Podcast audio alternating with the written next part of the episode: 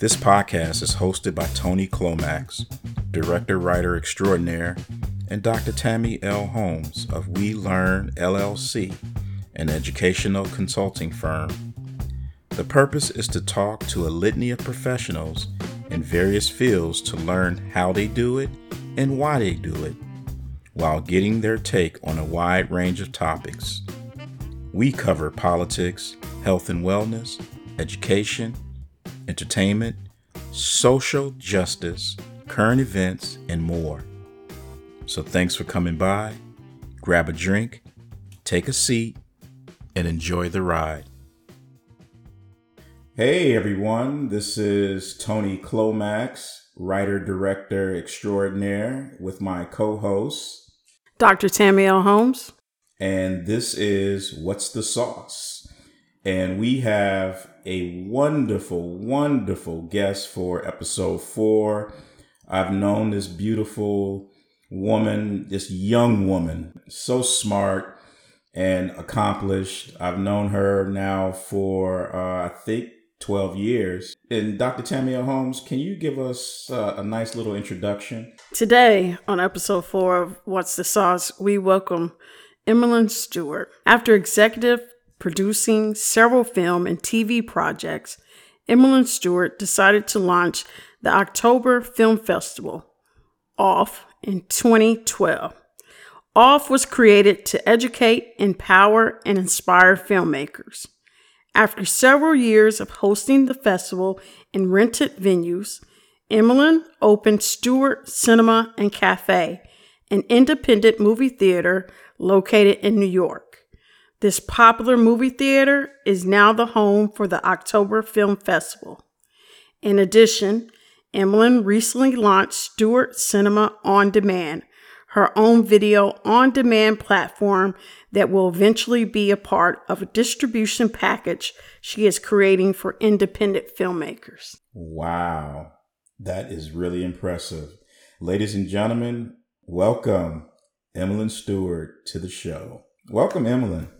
Thank you. Thank you, Tony and Dr. Holmes, for having me. I really appreciate this. When you hear someone read your bio, how does it feel? Unreal, mm. unlikely, almost like a miracle. Let's talk about your journey here. Now, I know that you were in the military, right? Yes. How many how many years were you in the military? Two. And once you got out of the military, talk about your journey from the military to getting into the entertainment business? So I, um, you know, Wall Street girl, worked in corporate America uh, for over 20 years. But uh, in that process, someone gave me a script.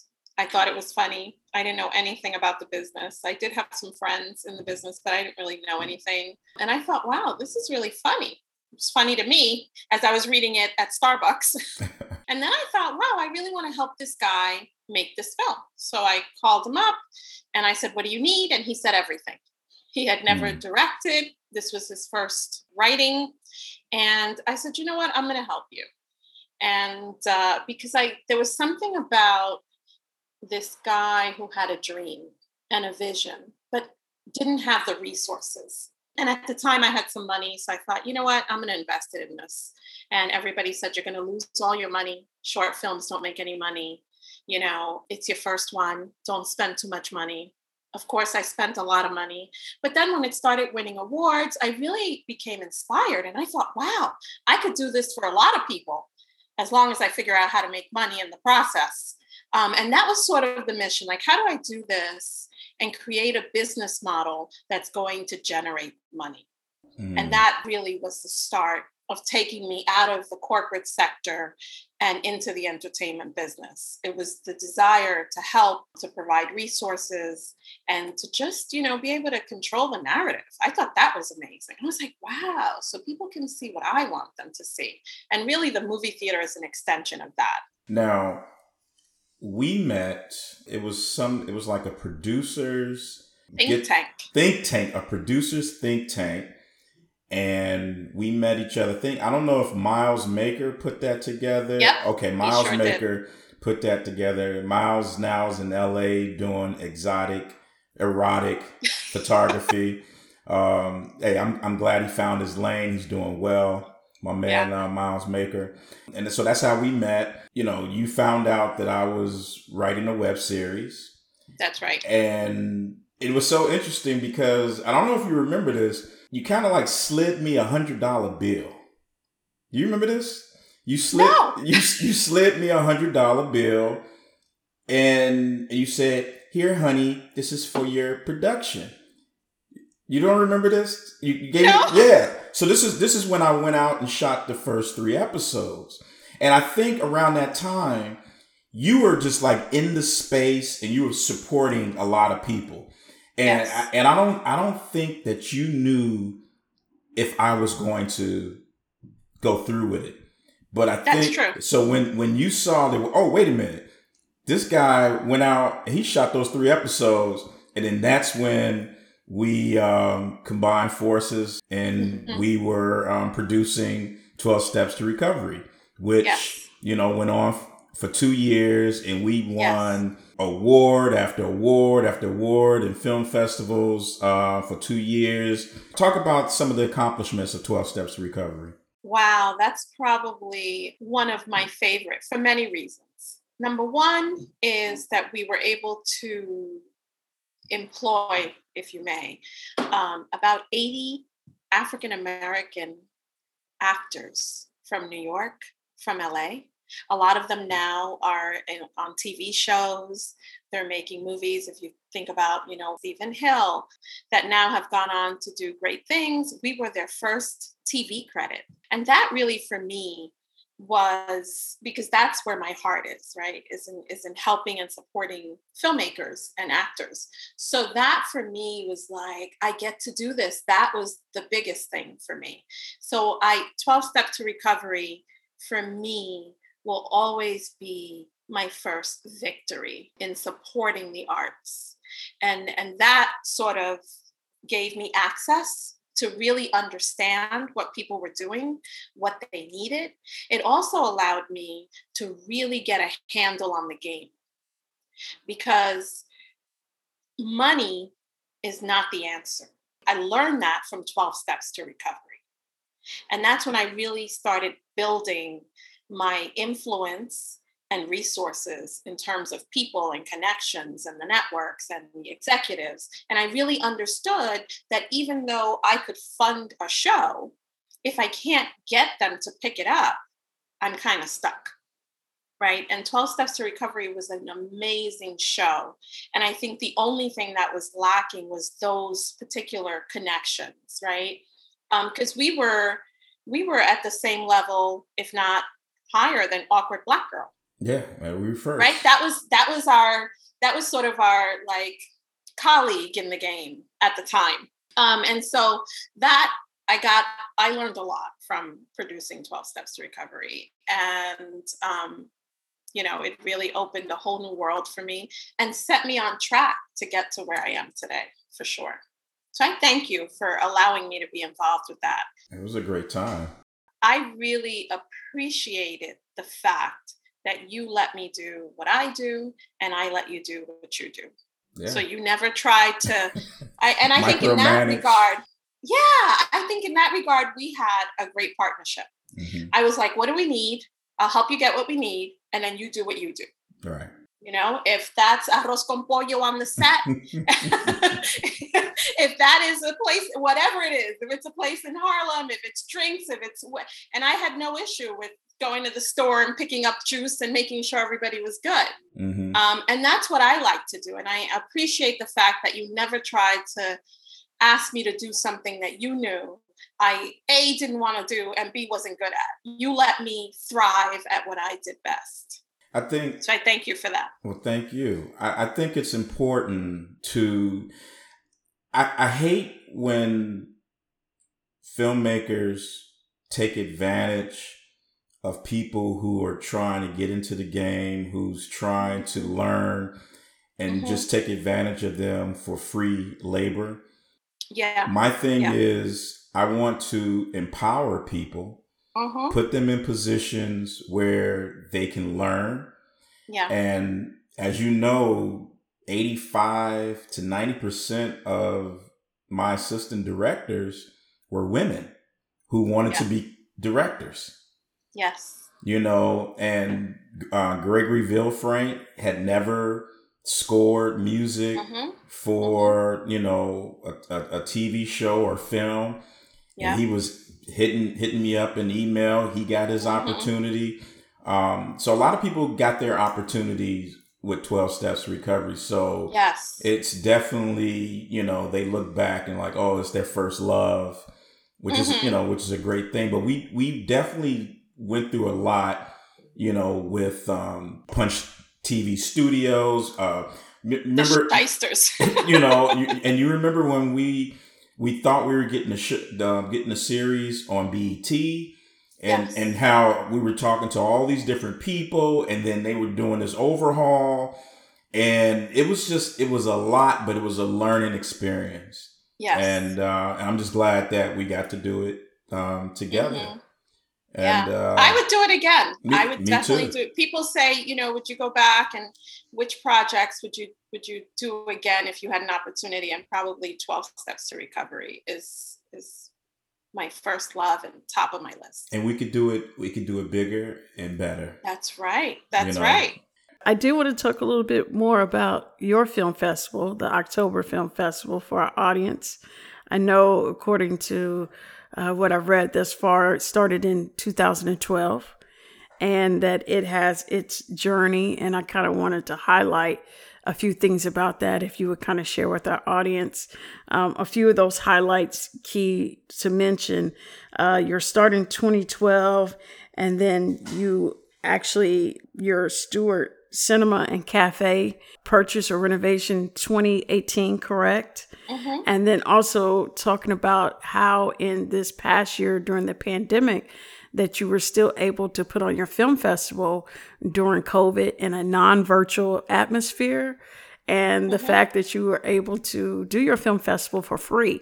So, if you can kind of talk your way through 2012 up into the current and hit some of those highlights, that journey for our audience, that would be great. So the festival really started because I was traveling to all of these film festivals and I found I was traveling alone. So the first problem I had was that no one was really making sure I was okay. No one was making sure that I was meeting people. Most festivals were just showing my film and sending me home and there was one time i couldn't i missed my own screening because i didn't really understand where i was supposed to be. And it was too far from the place that that i had i had attended a um like a producer conference. Then i had to go to my screening. I couldn't find it. It was too far. You know there was no like map or guidance. And so not that they were disorganized but that they weren't really providing the support that as a as a woman in particular by myself in a city that i'm unfamiliar with and people i don't know trying to navigate that was an issue. And so i thought that was a problem i wanted to resolve by having my own film festival. The other thing is i felt that the festivals were really really political. Who's in your film? How what your budget was? Who you know. And so I learned that firsthand. I went to a film festival with a short film that was not good. It wasn't that great. And I was at that festival, and I know that my film was selected because of who I was, because I had invested some money in different things that were happening at that festival. Um, and it was really devastating for me to be sitting in, an, in a theater and my short is playing with all of these amazing shorts. And so immediately I know I have no business being there, right? But that festival was very political and it was all about the connections that I was helping them to make and all these other things that had nothing to do with the film. And what made matters worse was I won. And so now I had to walk past all these amazing filmmakers to get this award. I think it was the shortest speech ever. It was like, thank you and good night because I, I just i couldn't even i couldn't even speak i felt so bad because maybe no one knew but i knew and that was a problem for me and i thought well why don't i just start a film festival that's not political where people It doesn't matter who's in your film, it doesn't matter who you know, it doesn't matter if we're friends. It's all about the work. And if the work is good, then we will screen it and we will do all we can to help you. Also, in in situations where you have to network, I'm great with working a room, but a lot of people aren't. And these mm. festivals have these events and they stick you in a room with these people, and there's no effort to make sure that you're connecting with people, even with the right people, right? And so, Ocktober Film Festival is great at that. I know every filmmaker who's screening. They have an opportunity to speak to me. Some film festivals, I don't even know who the owners are. I don't know who the founders are. you never see them. Um, and so I really wanted to create a festival that number one was not political, number two was based on the work, and also that really provided resources and that really helped people to network. One of the things that we do well is allowing people to connect and to grow their audience. And that brings me to why the festival is free. One of the reasons I decided to make the festival free for everyone to attend, whether you're coming to an event or whether you're coming to watch a movie, is because sometimes I people in the community may not come out to watch a movie they've never heard of if they have to pay for it. And I thought, you know what? In order to really help these filmmakers grow their audience, I'm going to allow people to come for free to watch these movies.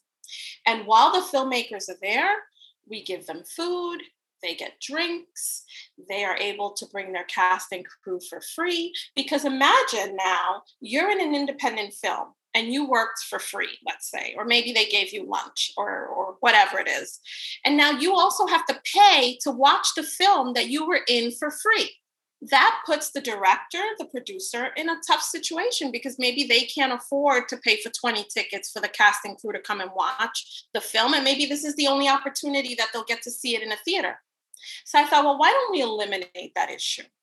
And so now that I own the venue where the festival takes place, I have the ability to do that. And so we, even our award night we feed it's award brunch actually we feed people. So even the audience and the, the clients come in and they eat for free and they get to watch the award show. But otherwise maybe these people would not come out. And if the point is to help filmmakers grow the audience we have to facilitate that. And one of the problems is people don't want to pay. So that that led me to um, having the festival for free. Now, you know, people are listening to this and they're like, okay, Emelyn, Mother Teresa Stuart. how you, the business model, how are you making money? Monetizing it. Yeah, how do you monetize okay. this? So the film festival itself, how do how do I monetize that? So there's a couple of ways. Number one is we have sponsors. In the past, we had Mercedes Benz as a sponsor, but the venue cost $16,000 for four days. Mm. So most of the sponsorship money went to the venue, and then they treated us like dirt anyway. Oh no! Um, and that's another example of why I say to you, Tony, that money is not the answer. We had a film festival at a venue on the Lower East Side, and I paid a ton of money for the space. I offered to pay additional money in case the filmmakers ran over. And we were in the middle of a Q&A and they shut the lights. The audacity. The woman basically said, you know, my workers have to go home and your filmmakers are talking too much this is this q&a is taking too long this is the most important part i gave you a credit card and i said to you mm. right? Feel free to charge whatever you want because I am not going to cut this short. It's not about the money. It was about all these Black people in this space, and we don't feel like staying here longer than we have to. So even though they could have charged me, they made a decision to turn off the lights. And so now we're carrying the step and repeat out in the dark to the street. Mm, mm, mm, mm, that was the time that I said, this will never happen again. I'm going to open up my own shit. Right. and I will decide when That's the lights right. get shut off because it wasn't about the money because I had offered more money. Ownership. Ownership. That, and that is that is so key. Ownership. Are you the only Afro Latina owner of a theater in, in New country? York, yes. Oh, in New York. Yeah. There's one more, I think, in Detroit. But yeah, it's me. Okay, so it's you and, And not so- just someone me. in Detroit. Yes. yeah. And I'm also the only self funded wow. Black Latina owned. So I went to try to get loans. And, you know, I've been raising money for years. I've Mhm. raised money for films that nobody ever saw. Right. Um, but for this, because I wanted to serve filmmakers and artists, no one would give me money. Wow. Basically, the idea was filmmakers are poor, they don't have any money. So, how are you going to make money? This is not going to make money because they Mm. can't afford to pay, right? I wanted music artists. That's why we have a stage. I wanted music artists to have a place where they could perform without having a promoter charging them $300 to sing and then Mhm. taking all the money at the door, right? Right. I wanted them to be able to get their own place and control the money. But for that, no one would give me money. And so I went to the bank, and the bank did not feel that this was a good business idea because of the idea of catering to filmmakers. That was the problem. And so I went to an investor uh, who had given me money before. We had talked about this before it, you know, became a reality. And he had said, "Oh yeah, that sounds great." Uh, so when I met with him, he said, "You know, I still think it's a great idea, but I feel like you should have a partner. Why don't you talk to John? Because maybe the two of you together can make this happen. Why do I need John if I'm bringing half the money to the table and John has no money? Right.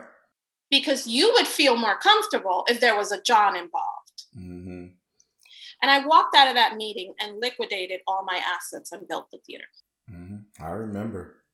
because I I I'm not going to go get John and John has no money. John has no power. He doesn't understand what I'm doing. But because you would feel more comfortable. We're not doing that. We are not doing that. And I was coming to the table with 50% of the money. So I was just asking the investor to match it. Right. You got skin in the game. Tons of skin in the game. And I so I walked away and I said, you know what? I'm I'm gonna have to do this by myself. And during COVID, it turned out to be a blessing. Mm. because I didn't have to ask permission to stay open, to turn the theater into a community center. I basically could do what I wanted. And today, if I want to have a film festival and not charge anyone, I don't have to ask anybody permission to do that. And no one can turn the lights out. That's right. We have to address the elephant in the room. what is that? Being a woman of color, being in these spaces that are dominated by men, dominated by white men. Talk about how you had to navigate in these spaces and, and the obstacles and hurdles that you had to go through as a woman of color. Talk about those things because there are people at home that feel like their little black and brown girls feel like, mm, I don't know if I can do that. you know before i started building the theater you know i you witnessed some of the stuff that i had to deal with but the biggest challenge i would say was building the theater because it was a warehouse so i was converting it from a warehouse that had trucks parked in it to a movie theater that i had envisioned in my head where i wanted the wall to go the lighting and i get these contractors coming in not wanting to do what i asked Mm, even though mm, I'm mm, paying. mm, mm. because what do I know? What do Hmm. I know? And I ended up having to fire several contractors because it it they just they were like, yeah, no, I we hear what you're saying, but we're not going to do it that way. Well, yeah, but it's my money You're and it's my vision. Yeah. No, but but I I got a lot of that doesn't make sense. That doesn't make sense. And that was a challenge. And then I had to deal with the studios, all the movie studios, Mhm. right? And so I am this little movie theater in Brooklyn. I had not been dealing with distributors on theatrical releases. And so that was a whole hurdle. There was a lot of credit checking um, that I don't still don't really understand if that's common practice or if that was just because it was me per se. Um, but that that was a struggle, just understanding that because that also is a male dominated right. industry. So the construction was a male dominated industry. Then I'm dealing with food vendors, right? Because I have a cafe, a full cafe with all kinds of food, and I'm trying to f- navigate the health department and all of that. Um, and because I didn't really have any experience, I've never, you know, some people have worked at McDonald's when they were kids. I never did any of that. So I didn't really understand the whole food business. Um, and I couldn't find mentors or people willing to help me because there is a lot of competition in the food industry. Right. And it was very, very difficult. So it was trial and error. Um, and then once the place was built, then I had all these great offers for mm-hmm. different things, right? Now people are still talking about franchising and we're trying to figure all of that out, right? right. Um, but even then, it's franchising so that we could take it over and run it the way we want. No. Because even with a proven financially successful business plan, still there's question about whether it works or not. Now it's does it work long term? First it was it wouldn't work at all. Now I've proven that it works. But now it's like, well, yeah, but still, will it work long term? And so there's always a hurdle. So it, it just never ends. And so there are major challenges. You know, one of the things you were saying is it's true. When I walk into the room, I have to prove myself every single time. I'm exhausted. I am freaking exhausted. I am in the room because I'm supposed to be in the room, because I've earned my place. But still, when I walk in there, I still have to go through my bio. They still have to Google me. And there's still this check. I have to check all these boxes. No one else in the room has to do that. Why do I have to do that? Because they want to make sure I belong. Because it doesn't appear by looking at me that I belong. Right. And so the answer to that moving forward is I own the room and you're the guest. So you check the list. There you go. Mm, and and take your shoes off at the door. That's right. I'm tired. Listen, I, I, I'm gonna say this. A lot of people, a lot of people loosely use this term boss. And it is a clear fact that Emelyn Stuart mm-hmm. is a true boss. The proof is in the pudding. And and I, and one of the things that I admire so much about you is that you share knowledge, you share your experience, and you're always trying to help people. And and as you know, we came into this space. A lot of people aren't trying to help. Yeah. You know, and they feel like, and sadly, a lot of it's not a lot of people of color, and so it's almost like we're competing for the same crumbs. And so people feel a little protective. And I think your approach, and I like to think my approach as well, is like, you know mm-hmm. what? I'm all about energy and, and I'm going to share, I'm going to give, and what's mine is mine and I, the energy is going to return and come back to me. And, and if I, I love that about you. Well, thank you. A lot of people say, well, you know, why haven't you, you know, directed an episode of television yet? And why haven't you done this yet? And this and that. It's going to happen. And when it happens, it's, it's going to happen at the right time, you know, yeah. and I'm building all of this knowledge and experience but I'm also getting an opportunity to share what I know on a on an academic level with That's future right. filmmakers. And um, but just know that you are one of my inspirations, which Aww, which which leads me to this question: Who are your five industry inspirations? So some of my inspirations are not in the industry because I'm a business person. Okay, well, let's hear. So uh, Oprah, of course. Okay. Uh, Hillary Clinton. Mm. Michelle Obama. Yes. Stacey Abrams. Mm-hmm. I I would have to say, yeah, and Barack Obama. Wow. These are people who I believe the odds were not in their favor. And they still did what they wanted to do. And I feel that's that's often my situation. The odds are not in my favor. I am usually the underdog, but that has not stopped me from trying. I was going to build this movie theater, and if it failed, then it failed, but I was going to do it. And that's been true with the industry, right? I'm going to make this movie. And if nobody sees it, then nobody sees it. But by gosh, it's going to get done. And so that is sort of my attitude. And those are people who have who have done that and they were unlikely to succeed. The industry has lots of, the entertainment industry has lots of great people, but I think there's a lot of stuff that we don't see. And there's a lack of transparency mm-hmm. from oh, yeah. the top all the way down. Yes. That's why we hear about it when they're already dead. right? right? And then we're like, what?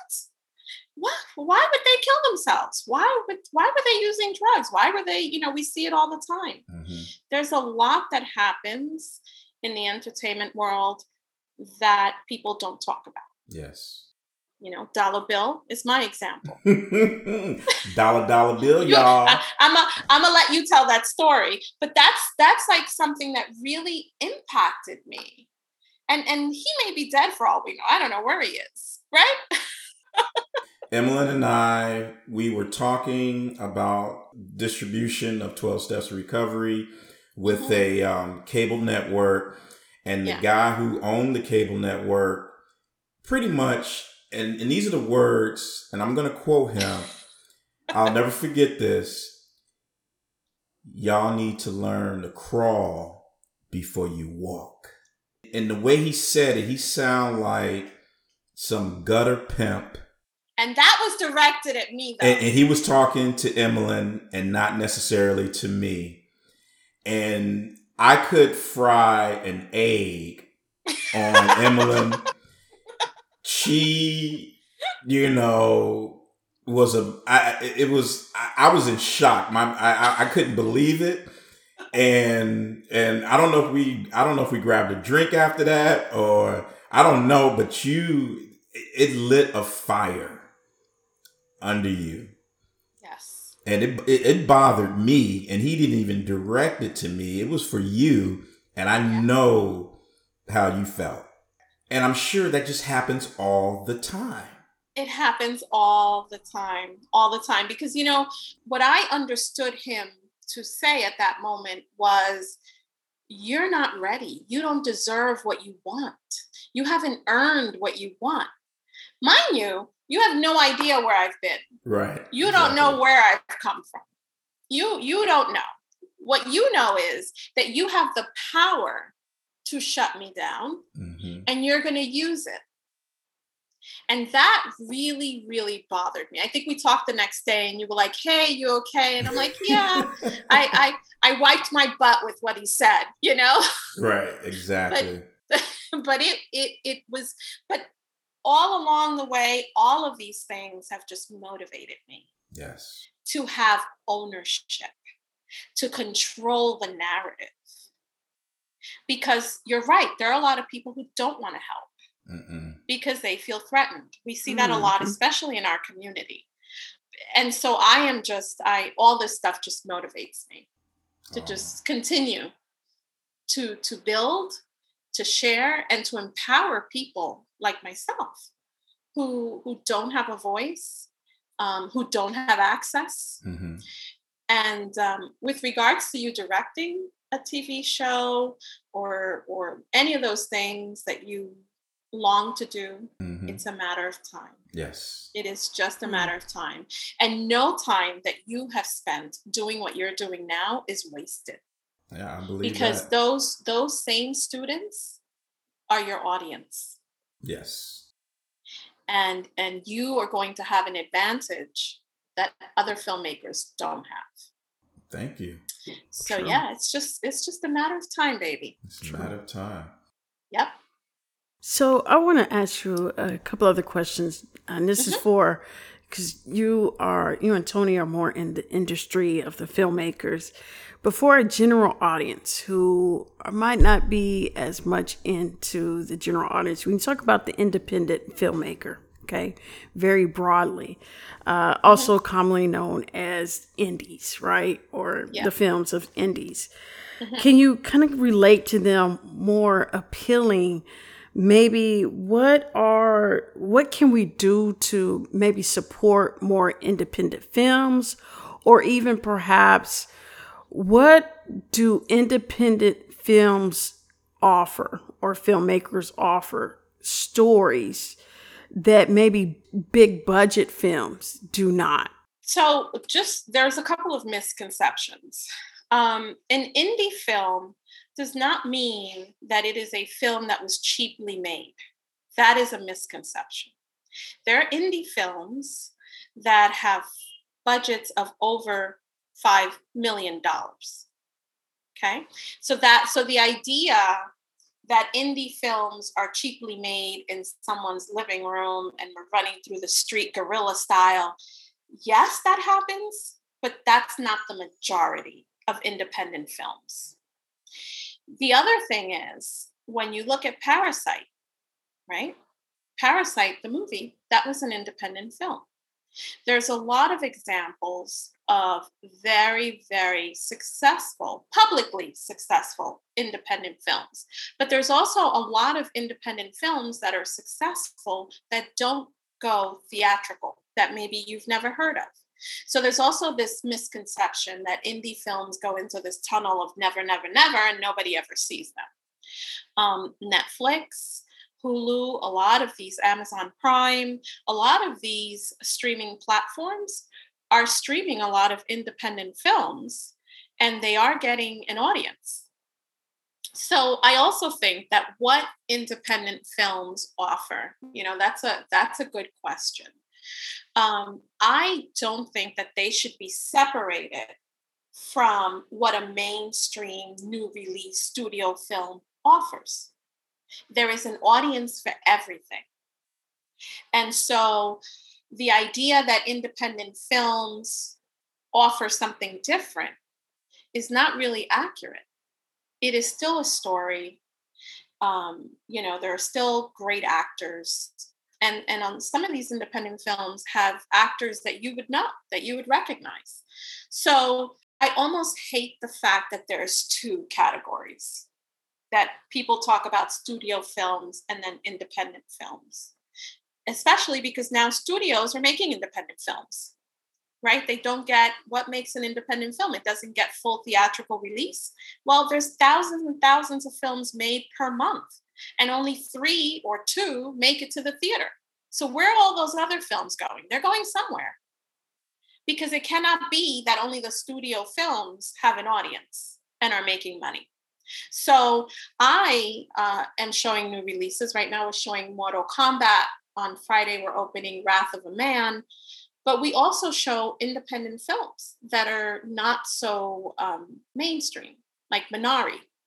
Um, so we, I definitely, I hate the distinction, and I don't think that there's anything different being offered independent versus mainstream studio films. I think people are getting the same things. They're getting great directing, good acting. You know, they may not get the A-listers but all the other elements are there. Right. And even maybe more equal representation, yeah. diversity, thought provoking stories, yes. those types of things might be mm-hmm. more in the representation yeah. of those particular films. Absolutely. Emelyn, what advice would you give filmmakers on preparing a quality film for a festival run? So this is something I go through every year. This is year nine for us. We're actually talking to the Academy about getting the festival to be one of the festivals that when the film wins at the festival, it automatically qualifies for the Oscars. So we're working on that aspect of it. But the synopsis is important.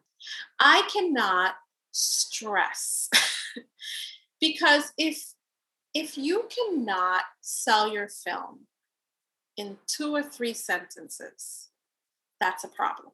Yes. And so that is one of the first things that when you send your film in, that's looked at before they even see the film. They're before they even see who's in the film, right?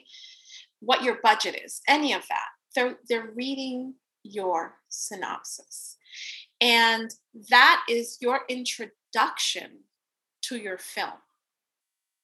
And Tony, you need to teach these film students about writing a great synopsis. Yes. Because we have judges um, who view our films. And I know, Tony, you've been a judge for like our web series uh, categories in the past.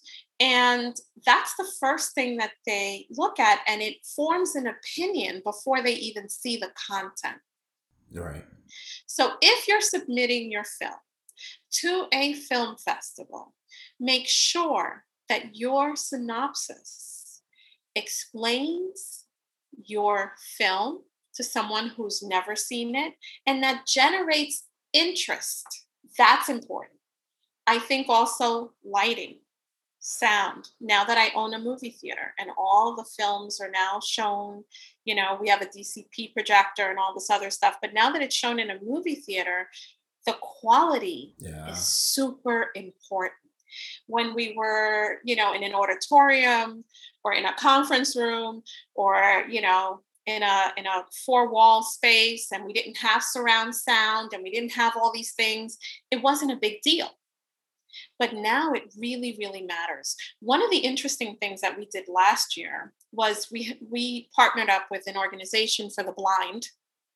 And we have legally blind people who have worked at the theater because they have a desire to be in the industry, but they have this handicap. And so we um, made accommodations and we had them work. And one of the things we did was we had them be judges on the film. And for mm. them, it was a whole different experience because right. they couldn't really see the film well, but they could hear. Mm-hmm. And so they had a different perspective than all the other judges because they were basing it on sound, but more on the writing of the story, which we don't always get emphasis on because mm-hmm. people can see. And if it looks nice, you know, and right. it sounds okay, then they're all right. They're not really focusing on whether it's great writing. These people actually focused on the story because they were listening to the story. Mm-hmm. And they could tell if the acting was good or bad by how the lines were delivered. Right. And it was a whole, and so it was interesting to see the films that were selected by that group versus our regular um, you know judges who were watching and and and listening to it it also was interesting to see how the scores changed when the judges saw the films in the theater yes versus when they saw them on their laptop suddenly a movie that was just kind of okay on their laptop mm-hmm. was amazing when they saw it in the theater. And that, and I wonder how many films would be received better if they got theatrical distribution. Right. Because something about the community of watching film really impacts how films are received. And that's another reason why I opened the theater, because this way, there isn't one guy who gets to decide if your movie goes to a movie theater, if it gets theatrical distribution. You, the filmmaker, get to decide. And if you want to see your movie in a movie theater for a week, two weeks, a month, a weekend, you get to decide that. And you get the money. I'm not taking all your money like the movie theater does and then cutting you a check after I take out all these fees you didn't know about. Right. You pay me a fee, you rent the space, I make sure your movie plays to the best that it can, and you collect the money. And the theater is set up so that every time you rent it, you will make money. That was part of what I thought was missing. And that also came from I had my first faith based film, Tony. Oh. And uh, yeah, yeah, the turnaround. And it did really, really well on mm-hmm. Pure Flix. I think we got 2.1 million views. And I was trying to get theatrical distribution for it. And this one guy who was going to be sort of the decision maker basically said, I don't, I don't see an audience for this in theaters you know this is not tyler perry this isn't passion of the christ. I, I don't i don't see it. Mm-hmm. and i'm thinking all he kept saying to me was i don't see it. And i'm thinking well what does that got to do? Because you don't see it? Right. So you don't see it because you don't understand my audience. So that's it. Game over I have to walk out of here and now I can't get any theatrical distribution for this film because you don't see it. And that was another factor in I'm going to build a movie theater. And if a filmmaker sees their film should be in a theater, then that filmmaker will have the power to do that. And not AMC where you're paying $3,000 per screening, which then means that your screening in a theater becomes a budget item. Right. So now you have to budget three, you're not going to make money. This is this is an expense. On top of making your film, you now have an expense every time a group sees it of $3,000.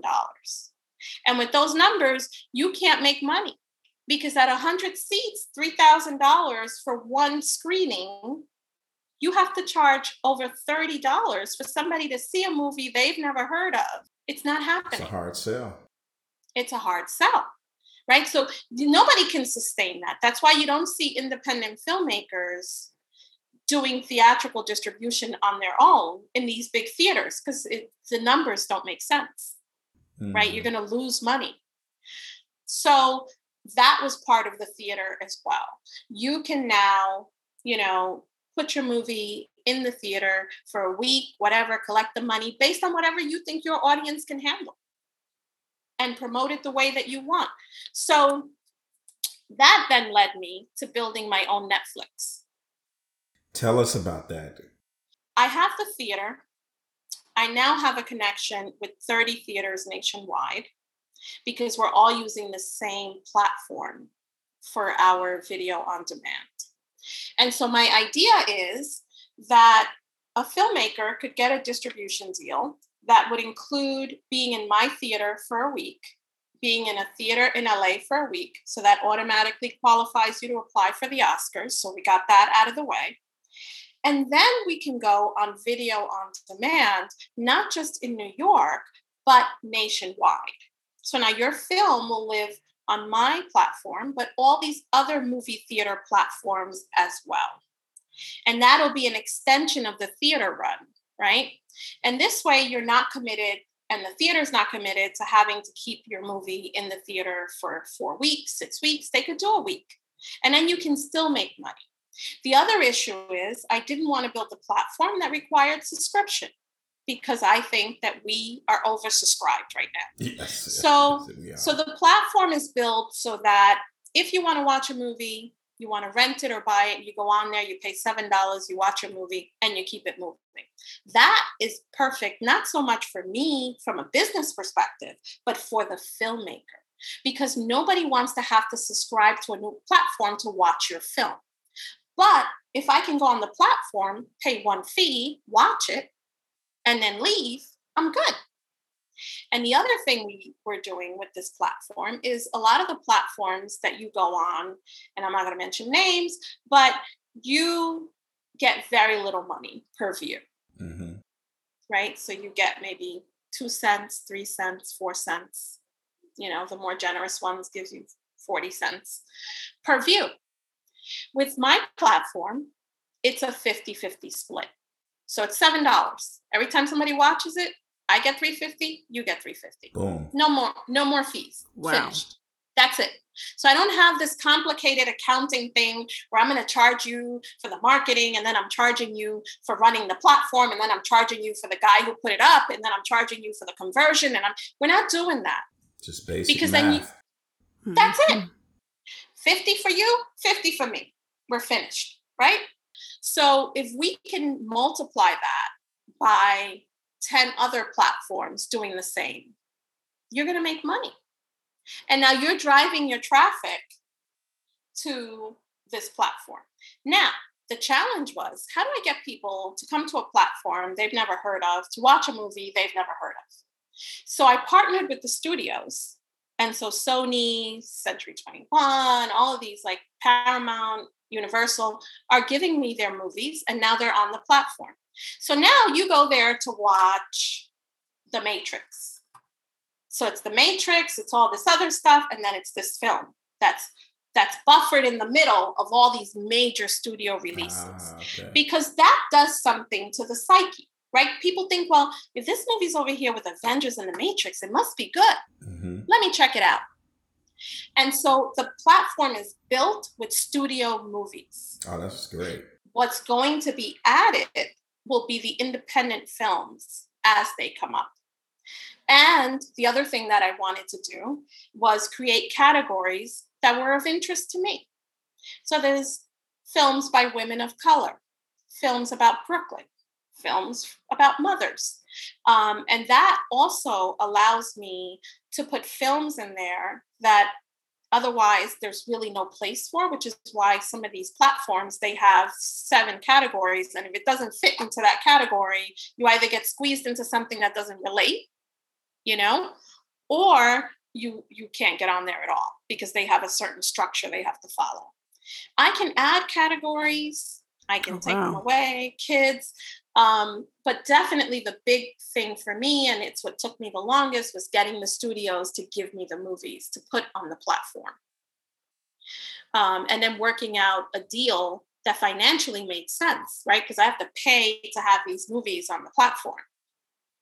And so, but once that was done, and you can see, you know, we have TV shows on there, we have all kinds of stuff, but there right now it's all studios.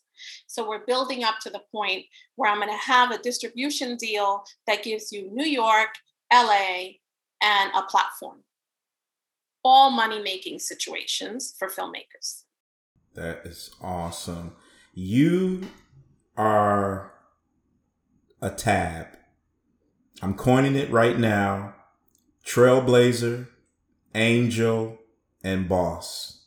Aw, thank you, baby. Appreciate that that is uh, that's amazing and inspirational.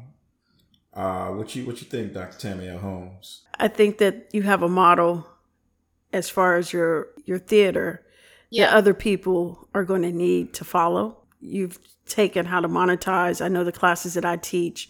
I know the splits of what they take. Mm-hmm. I know what the artists get, no matter what yeah. the industry is. Mm-hmm. And just from hearing you say the the fifty percent, yeah. it's just it's just amazing and enormous of what you are offering the creatives and yeah. the models that you're bringing and the skills that you took from the corporate and what you're taking and the fuel that you're using from people who told you that you couldn't and using yeah. that fuel and um, there's people still telling me i can't and they're going to continue and the more that you do the more that they're going to try to and uh, you know just living and honoring and speaking that truth and continuing to carry that flag to the highest hill and the top of the mountain uh, my hat is off to you. you. and i'm so honored that. and thankful that i got a chance to to meet you and taking those those skills and so i definitely agree with tony and that you've been able to monetize that through those yes. steps and i have one last plan and that is so one of the other issues we have, and this is sort of what I'm working on now, I want to, and this is why I'm, I'm looking at you, Tony, mm. but I, I mm. want to start a business school for artists mm. out of the theater. Oh, wow. Just teaching business. The business of entertainment. How do you make the connects? How do you monetize the connection? Because every connection is worth money. Yes. And I don't think we understand that everyone in my Rolodex is worth money. Mm-hmm. And that's in the industry and out of the industry. So a business school is what's next for me. As we wrap this up, I gotta ask something that's very, very important. It's a big debate. I hear people say you you can't do both. I think you are a perfect example that you can. There's this idea that as a woman, you can't be successful in your career and be a boss and be a great mother. Mm. And if you could speak on that and educate the folks who may think you can't do both, I would love that. That's a whole topic. so, my uh, kids are now uh, 16 and 17. Teens. Yeah, I have two teenagers in the house, a boy and a girl. Talk about attitude. Mm-mm. But um, so I used to stress myself about the balance issue, right? Because everybody's always talking about you have to have balance, you have to have balance. And you know, I had a conversation with Rachael Ray many years ago. Mm-hmm. And I and I walked into an event where she was at and I was supposed to be meeting with her and all this stuff and I was late and I was rushed and I was complaining about the kids and this and that and the other thing and and I said, I, I have no balance. Have, she said, You're not supposed to have balance. She said, There is no such thing as balance. It's about being in the moment. Mm-hmm. You were at home an hour ago, you were home. Now you're here, now you're here. You have to be in each moment separately. You cannot try to combine those two things because you are not going to succeed. You have to just say, When I'm at work, I'm working. When I'm at home, I'm at home. And that was like an aha moment for me. And from that moment on, I really realized that there is quality time to be spent in both areas of my life. Mm. And so I make time for both things, not equally. You know, sometimes I have to work more, sometimes I have to be home more. And that's okay. And I had to give myself permission to not have balance because I've always been taught that you can't have it unless you balance yourself. There is no such thing. It's in the moment. I'm here right now. This is what I'm doing. The other thing is, when my kids were little, I traveled a lot, always working, and I tortured myself, feeling guilty about not being there all the time. And you know what I realize now that they're teenagers is that when they're little, they belong to whoever feeds them, changes their diaper, right? That's who they love. That's who they're with, and they're okay, mm-hmm. right? I was driving myself crazy. Now that they're teenagers, now is when they need me to be here because they're going through things that are life altering you know when they're but when they're babies and they're infant oh my god i missed the first time they walked well, it'll be the first time when I see it. but it, it, all of those things we torture ourselves about and it really doesn't matter if they walked yesterday and i missed it. It'll be the first time when i see it and it'll be amazing. And i'll clap and they won't it doesn't matter. But all of these things that i thought mattered really did not matter. Now that they're older they need me here because they need to have someone to talk to. They're deciding if they want to go to college, not go to college, if they want to date, not date. All of these like major things. And and even now it's not about me because I think we get this idea that we need to be home. It's not about being home, it's about being present and available. Because there are a lot of women who are home and are not present and are not available. That's right. If you're home and you're watching TV and everything is going on and you're disconnected, right? Then you're you might as well not be there. And I think we have this idea that if I'm home, then I'm with my children. How many times have you been with someone and been lonely? Mm, right? Because it's right. it's not it's not about the physical. about the relationship. Come on. That's right. That's right. It's it's about the relationship. And as long as you, as a mother, your kids feel that when they need you, you will be there. That's all they need to know because they don't need you every day. But they need to know that the day that they need me, I will be there. That's it. And maybe three times in their lifetime have I had to drop everything and run home. And I did it but that was three times out of a 20, 30 year career.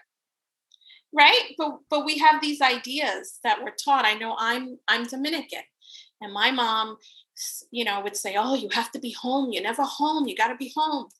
Well, no. I don't have to be home. I have to be present and I have to be available. That's different.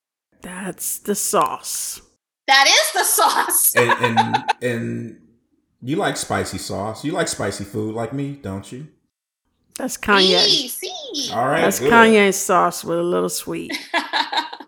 That is that I is- like it spicy. Me too. Okay, spicy. Dr. Tammy L. Holmes can't handle the spicy. Oh, don't do me. she can't handle Don't do the me. spicy. Don't do me. Don't count her out. She got look. Not uh, today. She got to have it mild. But I do agree with the uh, when I teach work life balance chapter in mm-hmm. class, I mm-hmm. just tell my students there's no such thing. Disregard the title. It doesn't exist. It's like sticks and stones may break my bones, words never hurt. They lied. Don't believe that. There is no Yeah. such thing as work life balance. Don't believe it. They shouldn't even call mm-hmm. it that Yeah. because if you seek it, you'll never find it. Never.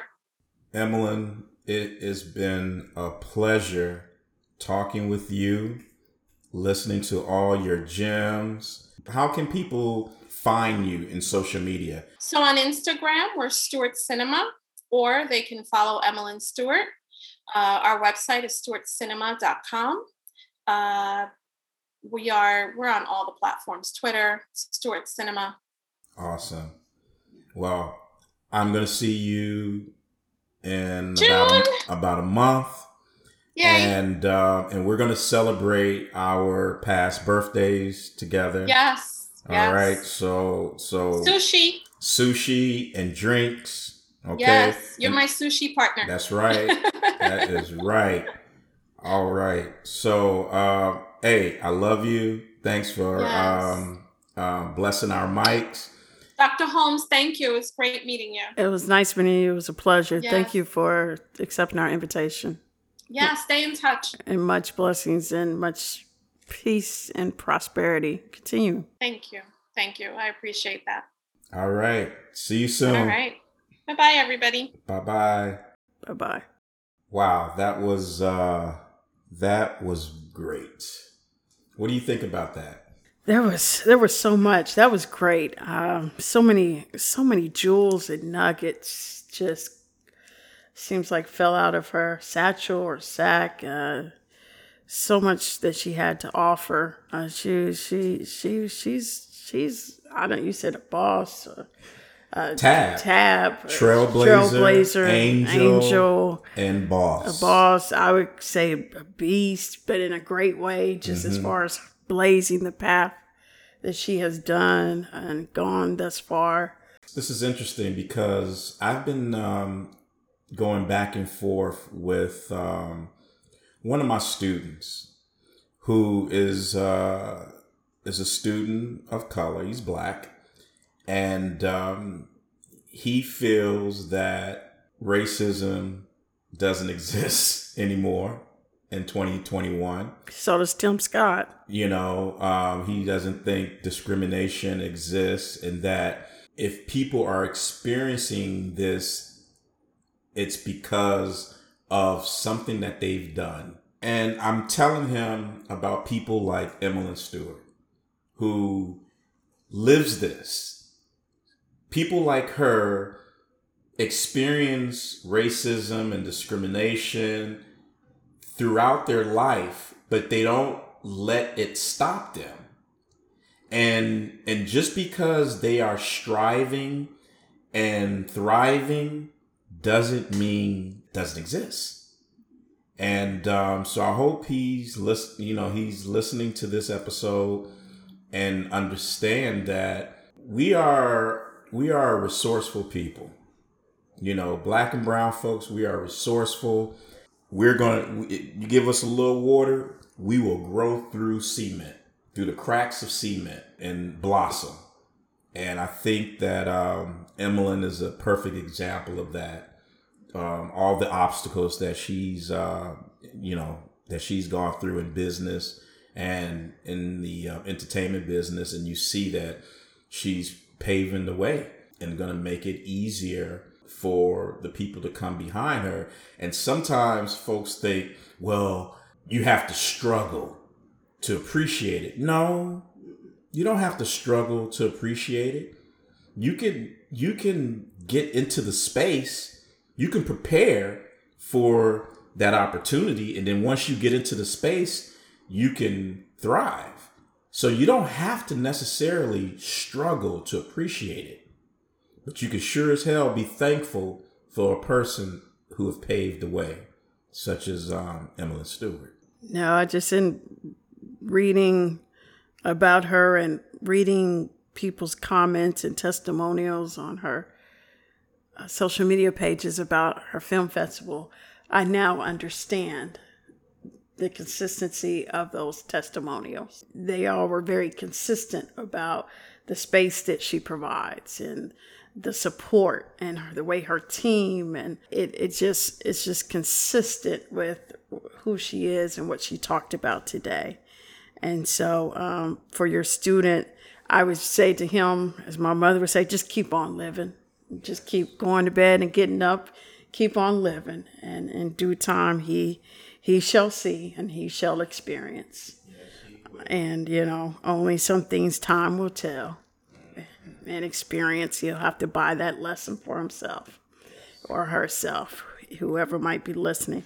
But in ending for today, I would like to quote one of my favorites, the great rapper by Nas, as he would say, Life begins right now. Life begins right now. No matter what they say, life begins right now. And on that, I am Tony Clomax, writer director extraordinaire, and this is my co host, Dr. Tammy L. Holmes. And see you next episode. Take care. Stay healthy and be well.